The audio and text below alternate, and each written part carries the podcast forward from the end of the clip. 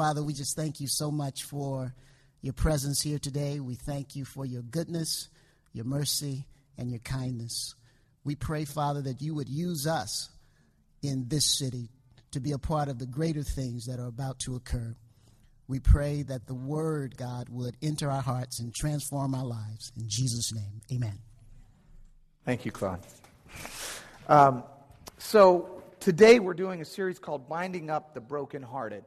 And it's, we're going to do a four part series on binding up. Um, the, we're going to talk about binding up broken dreams. We're going to talk about binding up broken relationships. Today, we're going to talk specifically about binding up the brokenhearted. And the, the premise for this, for this series is that as we go into the holidays, you know, holidays are a time of great celebration, great joy, a lot of fun, a lot of family, but they're also a time where people reflect on the losses that they've experienced, the people that they've lost in their life, and it's a, it can be a very uh, difficult and challenging emotional and spiritual time for a lot of people. And all the statistics bear this out. And so I just thought, you know, as a church, why don't we go into these holidays talking about and, and really digging into what God is there for us to do? He's there to heal us, He's there to bind up those broken hearts, to bring joy and gladness into our sorrow. Not that we don't have sorrow, but He can bring joy and gladness and hope into that sorrow so that we can live a life of, of fullness and abundance. And um, so I'll just start by asking you, and you don't have to raise your hand, but have you ever experienced a heartbreak of any kind? And, and, and you know, some of our heartbreaks are, are probably profound, and then some of them are, you know, a little more trivial. And I think that all of us, though, have experienced some kind of grief, some loss, some heartbreak, some deep disappointment in our life. Uh, and each of us probably, to some extent, struggles with those pains and those losses. Um, it happens, it starts when you're young, right? When I see my little kids, my little boys, I just, I know they're going to experience heartbreak. Uh, apparently, Lincoln, the other day, who's three, asked one of his fellow toddlers, this little girl in his class, if she would marry him. And uh, apparently she said yes. So that's done. Okay, so that's all taken care of. But, but you know, I just think, uh oh, here we go. You know, it's like when you're a kid, remember the notes that you used to write that said, Will you go out with me? Yes or no, right? And then we got a little more nuanced and we added the third box, maybe, which is like, okay, that, that gives them an out, right? Um, I will never forget, I think probably sort of just a funny anecdote, but my, my first little heartbreak when I was a kid, uh, we, I was at a church camp, and we, uh, I was 10, and at these church camps, you know, when you're a little kid, you know, part of the church camp is there, you're praying, and you're, but part of it is like you're scoping out, you know, girls to, to meet, you know. So I was probably nine or 10, and uh, so I'm, I, I, I'm at this church camp, and this was when we were up in Ohio. And there's this girl who's a couple years older than me. And if we didn't have Facebook and, and internet and all that stuff now and recorded sermons, I would tell you her whole name, but I just can't because, you know. But her name was Jamie. That was her first name. I'll just give you that. So, so she was a couple years older than me. And in fact, she was kind of one of the counselors at the camp. But, you know, not a, not a hired, but she was like 12 and I was like 10. And it, when, at that age, that's a huge gap. That's just like, whoa. Well, I heard through the grapevine that Jamie liked me. And I thought, whoa, okay. So I got my note together and I handed it off to a friend, one of my friends, who handed it to one of her friends, who handed it to her. And the note said, Will you go out with me? Yes, no, maybe. She wrote back through her circle, Yes. So that was it. It's done. Like, okay, we're together, right? And when you're 10, being together means, you know, if you're going over to the food shack, you're going to hold hands. And everybody, it just establishes. And if you're walking over, we had this like tabernacle where they held the services. Walk over to the tabernacle, you know, you're holding hands, everybody knows. And um, so anyway, we walked around for a week like that, and that was the extent of our relationship. Um, uh, but then we, I went home and I just, I thought about Jamie, and I just thought, you know, wow, you know, just what a, I just, you know, thought she's so great, you know, and she's 12, you know, she's an older woman, and um, talking to my, my mom about her and, you know, pining about her with my friends and whatever. But then, so we, a couple weeks later, we have what's called family camp. Okay, and family camp is when everybody goes back to the campground, right? So family camp was like coming, and I'm thinking, this is going to be awesome because I'm going to get to see Jamie. So I had, I, I got all ready, had like this crushed velvet blazer jacket type thing, had the red knit tie. Do you guys remember the knit ties? The square ones that were square at the bottom? The gold tie clip, right? Mom had been working on the hair to make it seem smooth, you know, and like I was totally ready for this. Get to family camp, in the car all the way to family camp, just thinking about this moment, right? Get to family camp, pull up into the parking lot. There's a hill that leads up to the tabernacle. And I've got my shiny wingtips on, so I don't want to get those scuffed up. So I'm like very carefully walking up the hill, get to the top of the hill, and I'm like scanning the crowd for Jamie. Everybody's up there, scanning the crowd. And then I see her. And she's walking across the yard to the tabernacle, holding hands with a guy named Bart.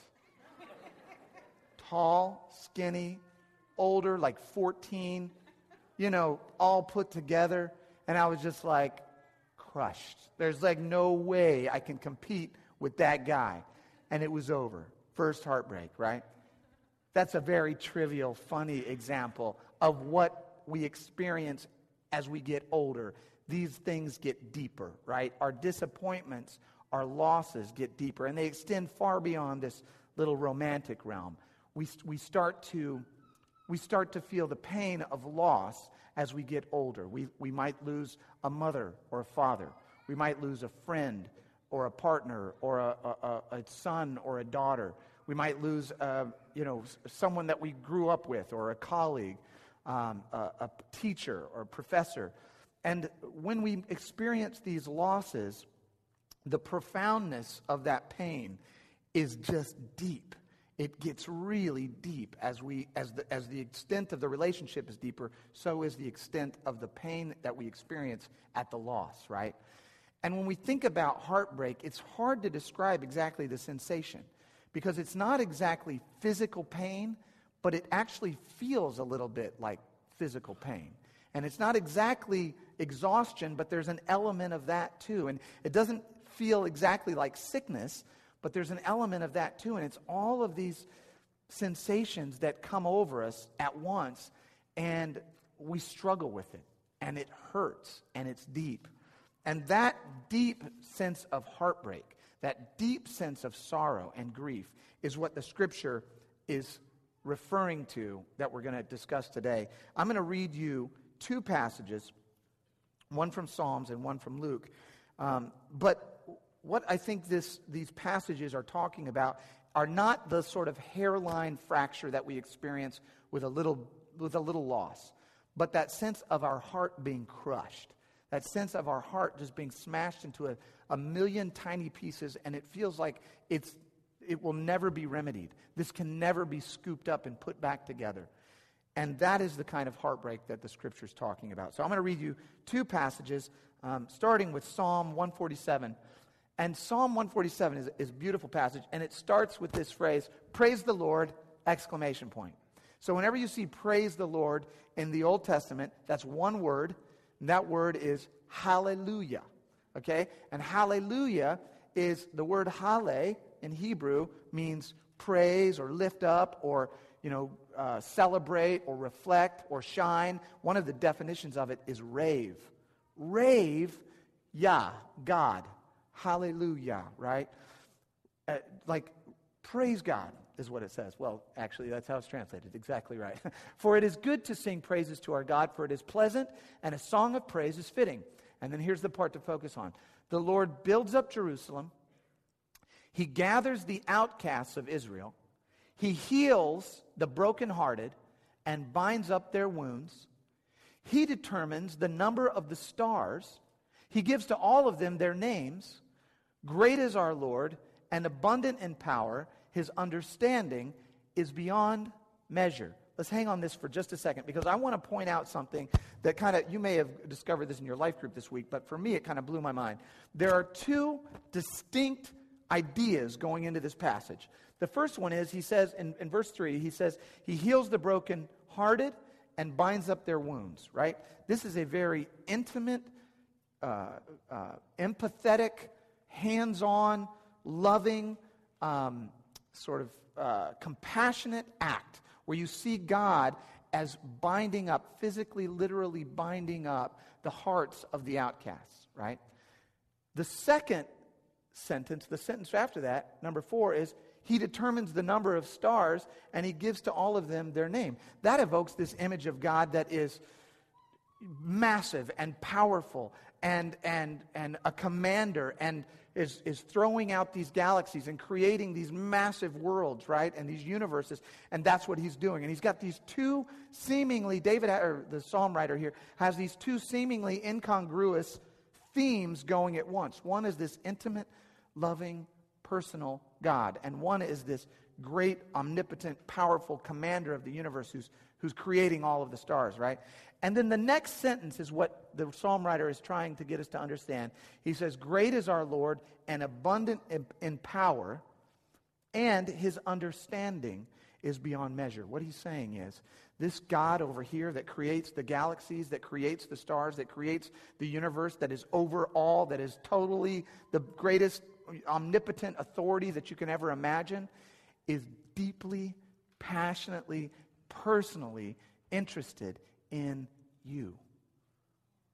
That God has a deep and abiding and compassionate and empathetic desire to heal your heart, you personally. I, I find that to be amazing that this, um, this massive God that's so big that we can't even understand him, this unfathomable, unfathomable force, is there to bind up your heart and my heart. And then the next passage I want to just touch on briefly is this passage where Jesus' ministry got started. And this is right when he launched his ministry, okay? This is at the very beginning. And it says So Jesus came to Nazareth, where he had been brought up. So he's back in his hometown. And as his custom was, he went into the synagogue on the Sabbath. Every Sabbath, he was Jewish. He went into the synagogue and worshiped with, with uh, you know, the other people in his village. He went to the synagogue on the Sabbath day and he stood up to read. So it was his turn to read the, the Torah and also the, the, the other books, the prophets. So he stood up to read and he was handed the book of the prophet Isaiah. And Isaiah was written several hundred years before Jesus was born, okay? And so he opens the book of Isaiah and he's looking and he says, and when he opened the book, he found the place where it was written. And then this is quotes. This is what was written in the book of Isaiah. And what was written there is this The Spirit of the Lord is upon me because he has anointed me to preach the gospel or to preach good tidings to the meek. He has sent me, next slide, he has sent me to heal the broken-hearted. Then Jesus closed the book, gave it back to the attendant, and sat down. And the eyes of everyone in the synagogue were fixed on him. And he began to say to them, Today, this scripture, this scripture in Isaiah, is being fulfilled right here in your ears. He said, My job from the beginning of time has been to come here to the earth and bind up the broken-hearted. That's my job description, Jesus is saying. That's what was that's what I was called to do. That's what I am here to do. I'm here, my mission on the earth is to bind up the brokenhearted. I find that just to be so amazing and so compelling that the Lord of Lords, our Savior, his role on the earth is to heal your heart, to heal that brokenness in your heart, to heal that disappointment, that loss, that wound, that fracture, to pick up those millions of pieces and put them back together. I want to talk just a, a few minutes and, and read through or, or, talk through a few of the themes um, that we see in these passages. Uh, and the first one is this. The first one is this You are never alone in the sorrow of your broken heart. You're never alone. Uh, one of the most painful parts about a broken heart is this excruciating sense that you're by yourself, that there's no one else that could possibly fathom what you're experiencing, right? And that is what hurts so badly about sorrow is that it is alienating and you feel totally isolated. You feel cut off. You feel completely unable to relate to others, right? And you're just you're just hurting alone. Um, on October 17th, 1995, at the neonatal intensive care unit in Worcester, Massachusetts, there were two babies. This is back in 95. There were two babies that were born. They were twins. You may have heard this story. They were twins, twin girls, and they were born 12 weeks premature. They were tiny. These little babies were about two pounds each, okay? And they were born into the neonatal care unit there in Worcester, Massachusetts. And the caregivers told the parents from the very beginning look, the prognosis is not great.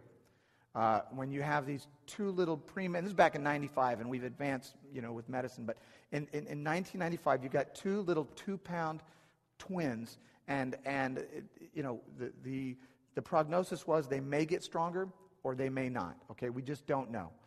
And uh, over, the, over the weeks, over the days, as the, as the, as the children were um, in these little incubators, one of them started getting stronger, and one of them started getting weaker. One of them started putting on weight, and the other was not putting on weight.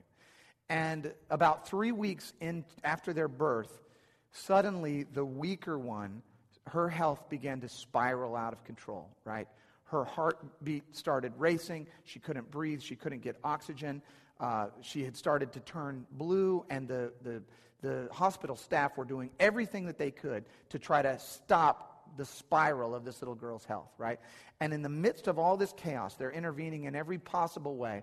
One of the nurses on the ward just sort of came up with this idea on her own. It had not been done as a practice in any U.S. hospital. She reached into the one incubator where the, the healthy girl, the, the healthy little twin, was, was lying, and she picked that little baby up and she put that baby in the incubator with the girl whose health was struggling, the little weak baby, right? And these, these two little twins, they sort of, you know, kind of nestled around, kind of instinctively felt each other, and the healthy little girl's arm slipped over the shoulder of the, you know, of the weaker one. And it's just how they kind of ended up lying there. And the, the doctor said that immediately this little one, the little weak one, her health stabilized, her breathing stabilized, her heartbeat went down to regular, and she began to completely, her health completely stabilized at that point. And the, the issues that, was go- that were going on with her stopped. And over the next few days and the next few weeks, they left the two of them together and they started, and, and, and she started to heal and she started to strengthen. She started to put on weight. This was a brand new novel idea. There happened to be a um, photographer that was covering a different story at the hospital at that time. And everyone was talking about this, this issue. And he took this photograph of the two girls. And, uh, and, and the doctors described what happened, and it just it became this sort of news sensation. You know, it was on Time in Time or Life magazine and Reader's Digest, and it was in magazines all over the world. And it actually transformed the way that they do neonatal care work now. They do a lot of times we'll do co-bedding where if there are twins, they'll allow them to stay in the same incubator. Um, and they're also, they've also started, and any of you have had kids in the last you know, five years um, would know that, that they're also now doing a lot of training about skin on skin contact. And when you have like a little infant, training the parents to let, to let the, the infant's skin touch your skin. And it, it was revolutionary, but what, it, what the whole point of it is, is that instinctively, somewhere down in our hearts, down in our minds, and in our bodies, there's a comfort just knowing that we're not alone. There's a comfort, a stabilizing comfort that comes just knowing that there's someone else there, someone else that cares, someone that's with you, and that you're not isolated and alienated all by yourself. By the way, those two girls are now 18 years old and they're getting ready to head off to college. You know, um, it, it's an amazing story. And, and the scripture teaches us over and over and over again that in the midst of your struggle, in the midst of whatever it is that you are going through, in the midst of your heartbreak, there is a God who is right there with you. He's with you.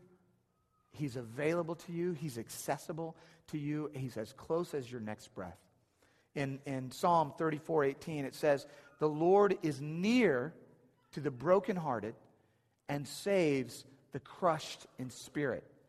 And there's something so beautiful about this passage because for some of us, it's not until we are brokenhearted, it's not until we have that crushed spirit that we are even receptive to the knowledge of God. Right? It almost takes that brokenness for us to go, okay, I need you, God. Right? And the, and the scripture says that it's the he saves the crushed in spirit and he is near to the brokenhearted. Deuteronomy 3, 31 6 says, Be strong and courageous, do not fear, for it is the Lord your God who goes with you. He will not leave you or forsake you. Over and over through the scriptures, we get this image of a God who is standing by, who's standing right there, who's hovering over you, who's, who's right there, and you're in that incubator, and he's got his hands on you. He's right there in the midst of your sorrow. In Romans 8 38 and 39, it says, For I'm persuaded that neither death, nor life, nor angels, nor principalities, nor things to come, no, let's see, lost it, nor things, nor present, nor things to come, nor powers, nor height, nor depth, nor anything else in all creation will be able to separate us from the love of God in Christ Jesus our Lord. So I'm going to finish this point just by saying, look, if you're if you are struggling today, if you feel alone, if you're feeling sorrow, if you're feeling heartbreak, if you're if you're going through a time in your life that is difficult, there is a God who is right there with you. He's right there beside you every single step of the way. The second point I want to make is that the grief of a believer is a tunnel, not a grave. It's a tunnel, not a grave. Uh, when we're in that grief, when we're in that period of difficulty and challenge and heartbreak, it feels like it's the end. There's a sense that you're stuck and you're buried and you're not going anywhere, right? I heard a, a, a sort of a light-hearted song on the radio uh, this week. It's by a country artist. Her name's Miranda Lambert. I don't know anything about her, but I heard the, these lyrics and I kind of cracked up because they're describing this. Uh, this experience, the character in the story has had this heartbreak, right? And she's been betrayed and left by a man. And it's clearly like she feels like it's the end for her, right? And so she just loses it in this in the lyrics. I'm going to read you some of the lyrics uh, because she just feels like it's over. She says, "I cut my bangs with some rusty kitchen scissors. I screamed his name till the neighbors called the cops. I numbed the pain at the expense of my liver." Don't know what I did next. All I know, I couldn't stop. She's like, I am losing it. She said, Word got around to the barflies and the Baptists. My mama's phone started ringing off the hook.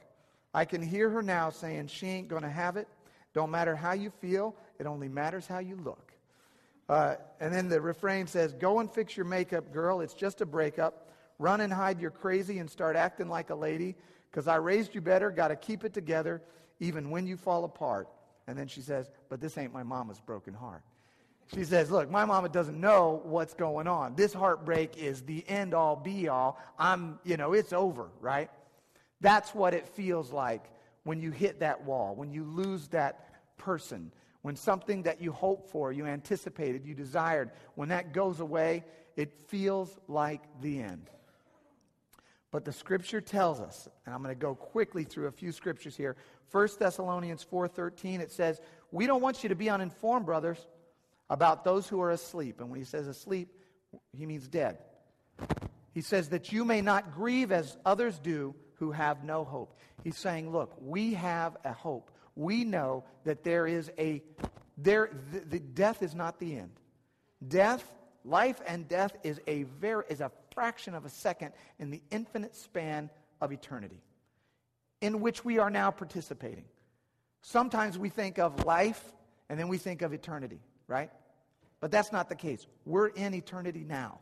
This is eternity now. We're in it. And, and our life and our death is but a blink of an eye. For those who believe we have hope beyond this life. Uh, Revelation 21 4 says, He will wipe away every tear from their eye, and death shall be no more. Neither shall there be mourning, nor crying, nor pain any more, for the former things have passed away. There is hope beyond what we're experiencing right now. Psalm 35 says, Weeping may endure for a night, but joy comes in the morning. It's a tunnel, not a grave. We're going through it, we're not staying in it, we're walking it out. We're going through the darkness, but there'll be light at the end of the tunnel. Psalm 126, 5 says, Those who sow in tears shall reap with shouts of joy. We have a hope as believers that what we're experiencing, the pain and difficulty that we're experiencing now, is not the end. It's not the end. And I'm going to close with this, and this is the third point. I, I got my watch. Okay, we're good. Third point is this your greatest sorrow is a bridge to your greatest strength. Your greatest sorrow is a bridge to your greatest strength. This week I had the, the, the pleasure and the honor of being at a dinner for a group called Urban K Life. And Urban K Life is this nonprofit group in St. Louis, and they do a lot of work with uh, young people, and they, and they help out with mentoring and teaching these young folks and all these really cool programs for kids that may not have role models in their life, right? And at this dinner, there was a pre, uh, uh, uh, one of the presenters, a person who gave a presentation by video, was a guy named David Steward. And David Steward was this guy who grew up in the small town of Clinton, Missouri. And this is back in the 50s and 60s. And Mr. Steward faced all kinds of stuff. He faced poverty. He, pay, he faced intense racial discrimination and prejudice as a young child. Uh, he's an African American young man growing up in the 50s and 60s in a small town in Missouri.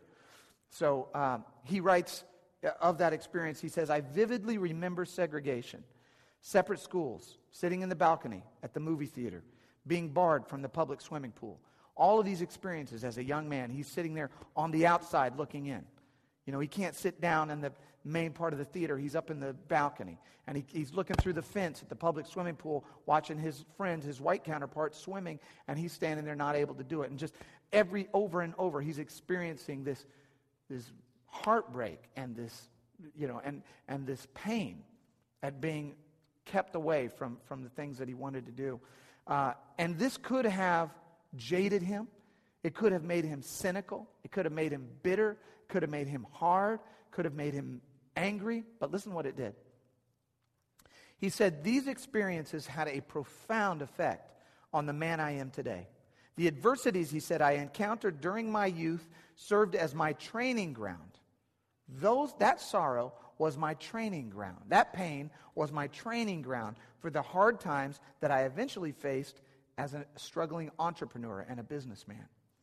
So, what he's saying is that pain he experienced as a child became the fuel that propelled him as an adult.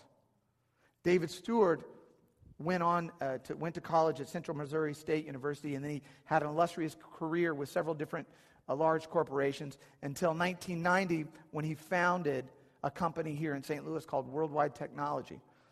It's one of St. Louis's largest independent companies. It's got a $3.2 billion revenue annually. It's, it's one of the country's largest African American owned businesses in the whole United States. And this is a guy who let this heartbreak, let this struggle, let this pain inform who he became as a man. He's a believer. He loves God. And last this week at that Urban K Life, uh, at that Urban K Life dinner, he gave $50,000 to that group because he said, Look, I want to pour back. I want to pour back and give back because that pain that I went through, I want other kids to know that that, that pain, whatever it is in your life, let that shape you into the greatness that God has for you. And I'll close with this. The, the prime example of this is, is the very end of Jesus' life. This, this theme of your greatest sorrow being the source of your greatest strength. Jesus suffered pain. The scripture says he was a man of sorrows and he was acquainted with grief. He was a man who knew what it was to grieve. He grieved over the unbelief of his family. He grieved over the, the unbelief and the waywardness of his friends and the people around him. He grieved over Jerusalem. He, he, he grieved when his, he went to, to raise his, his friend Lazarus from the dead, and, and no one would believe him, and he grieved and he wept, right?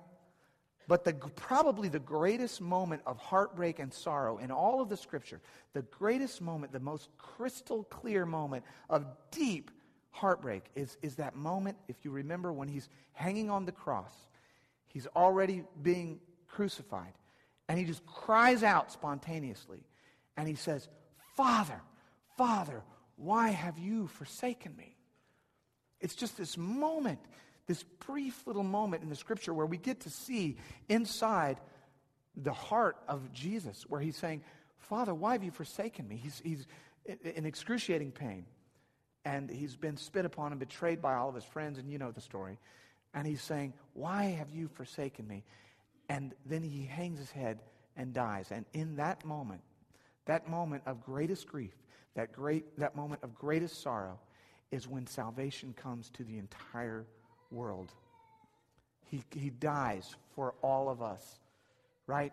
And it's that moment, it's that moment of greatest sorrow that is also the culminating moment, the greatest moment of his life on earth, dying for you and dying for me, the sacrifice that he made for you and for me.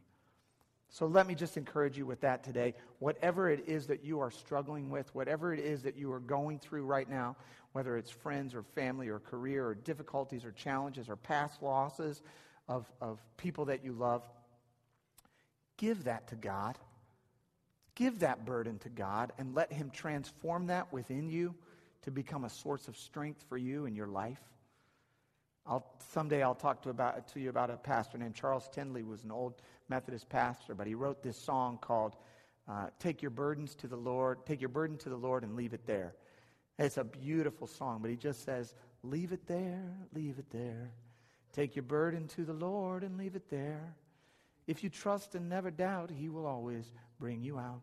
Take your burden to the Lord and leave it there." It's a beautiful, beautiful song, and I, and I just want to encourage you today whatever it is that you're going through, as we enter into this season, and as you're feeling those feelings and having those moments and having those expressions of, of heartbreak, give that to the Lord and let Him transform your life and let Him bring you joy and strength and fulfillment and encouragement. So that, and I left out the scripture, but so that you can be a joy and a strength and an encouragement to others. Amen? Let's bow our heads. Heavenly Father, thank you. Thank you for your word. Thank you for walking us through uh, this, this time today, God, where we, where we look into your word and we begin, we begin to understand that, in fact, it's what you came to do. You came to bind up our broken hearts. You came to find that deep piece of struggle, that deep heartbreak in us, and you came to transform us through your Spirit, Lord, and also through others through others within our congregation to build up, to encourage, to strengthen, to nourish one another, God. We know that we're not alone today, and we thank you, God, that you're here with us. God, if there's anyone here today that needs you, is going through a struggle, and they are feeling totally alone, I just pray that you'll reach out into their heart today and transform them. Let them know that you love them.